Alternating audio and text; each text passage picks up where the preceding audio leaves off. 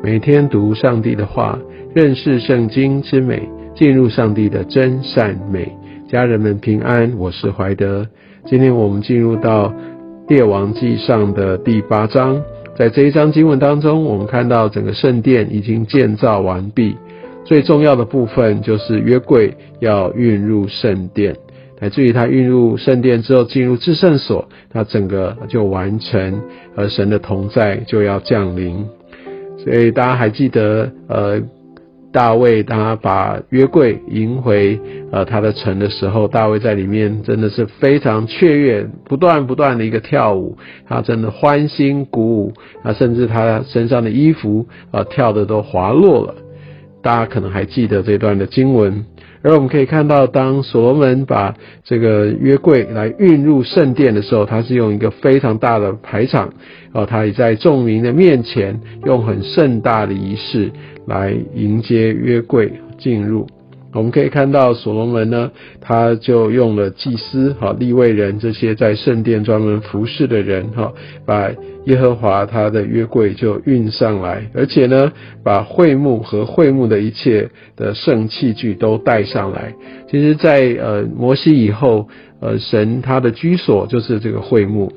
神其实并没有要呃大卫或所罗门来为他造圣殿。要奉耶和华的名做圣殿，其实这个是大卫来向上帝所祈求的。他很渴慕，他很想要帮神做一个盖一个居所啊，固定的一个居所，而不住在会幕里面。他觉得好像这样的话更庄重哦。但是其实神并不需要这样的一个一个为他盖一个特别大的圣殿等等，因为神本来就不是住在人所建造的这个呃建筑物里面。那，所以我们必须明白，不是说我们想要呃为神盖一个什么华丽的建筑等等那样更有恩高、更讨神喜悦。其实我们真正要在意的是上帝的同在。但无论如何，上帝他应允了呃大卫跟所罗门，而在这个迎接。呃，约柜进入圣殿的过程当中，哈，那我们可以看到神他呃是是喜悦的。在第十节这边说，祭司从圣所出来的时候，有云充满耶和华的殿。十一节，甚至祭司不能站立公职，因为耶和华的荣光充满了殿。所以这真的是一个上帝一个同在的表征。呃，上帝的荣耀，其实呃，我们也许。会觉得，呃，大概就是这样子吧。但你可以看到，上帝的荣耀真正显现的时候，他的荣光充满了殿。十一节，祭司连站都站不起来，都没有办法。所以，我们就可以知道，其实神他是何等的辉煌，何等的荣耀，完完全全超乎我们的所求所想，或者也不是我们的想象能够比拟的。所以，也许这让我们对神有一个更正确的认识，让我们对神的圣洁、他的荣耀，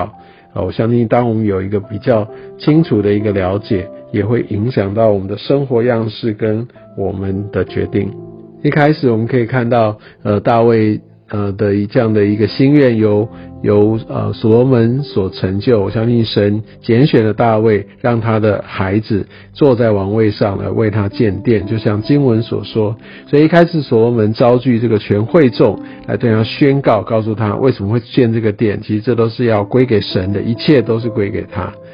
然后二十二节开始，所罗门来做一个献殿的祷告，所以我们可以看到他是怎么祷告呢？他就一开始先颂赞神的名，他的独一，哦，然后也也宣告神他的本质，他是守约施慈爱的神，也求他来应许来成就。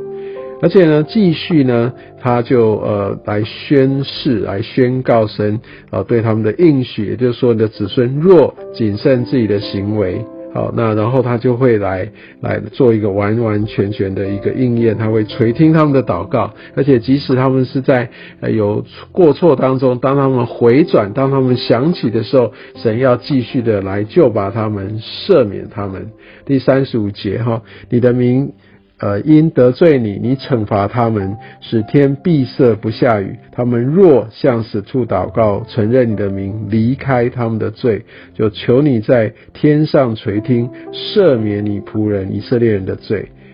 将当行的善道指教他们，就像三十六节所写的。我相信这不是圣殿本身多华丽，而是他们向神有这样的一个心，就是说，当他想起神，当他纪念神啊，想到这个圣殿的时候，这个圣殿提醒他们，这是上帝的心意，上帝的同在，所以他们因此就回转。好，所以我们可以看到这整个的一个过程，这整个的一个目的，四十节，使他们在你赐给我们列祖之地上，一生一世敬畏你。好，一生一世敬畏你。而且呢，神的名要传遍天下，说甚至有论到不属你名以色列的外邦人，呃，为你名从远方而来。哦，那这一下他们也很多人要吸引万民来到神的居所、神的圣殿当中来。让他的名得着一个极大的一个尊崇，所以我们可以从那个所罗门他的一个祷告，我们可以看到，他也不断的在这祷告当中，其实他是为着百姓来祷告，都说你的名啊，你的名啊，他们若怎样啊，然后他们若怎么样，那所以他站在一个君王的角色，他其实是也扮演好像是一个祭司一样，来为民来代求。我相信在这个时候，在这一段时间，所罗门他的心是真的向着神的，他是非常非常的来爱护呃他的百姓，而这个百姓其实也是神的百姓，所以所罗门当时在一开始求智慧，也是求他可以判断这些百姓，来按照公义啊来治理他们，来按照神的心意来带领他们，所以这是非常讨神喜悦的。所以我们可以看到他怎么祷告，他第一个为百姓祷告，而且呢，他从颂赞神、赞美神的属性来开始祷告，然后呢，他也来成名，就是说神他垂听的一个先决条件，好，那这个先决条件是这些人他们必须要，他们要呃悔改，他们要蒙神饶恕，然后这种祷告要非常的恳切。哦，那所以，所以我想，在这个这些的要项都齐备的时候，我想他在众人面前祷告，也是树立一个祷告的一个模范。然后从呃五十七、五十八节这边也讲到，其实一个祷告很重要的是要祷告到神的心意里面。当我们求说，呃，求神与我们同在，呃，不撇下我们，不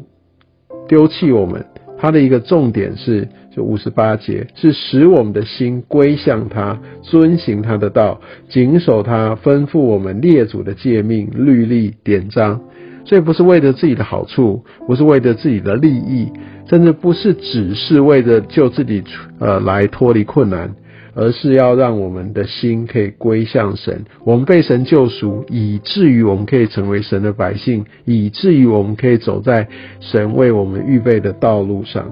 所以在呃六十一节这边说，所以你们当向耶和华我们的神存诚实的心，遵行他的律例，谨守他的诫命。最后这边说，至终如今日一样，要他们。不断、不断、不断的要坚持下去，要走到底，这也象征我们对神的一个跟随，要至死都要非常的坚定。所以这整个献殿的过程，再加上一个非常非常一个大规模的献祭，真的把一切最好的都归给神。我相信这也就是在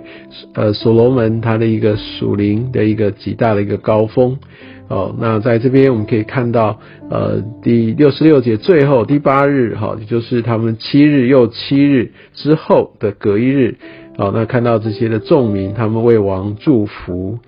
那因为他们非常的心满意足，他们也非常的被激励，因见耶和华向他仆人大卫和他民以色列所施的一切恩惠，他们就都心中喜乐。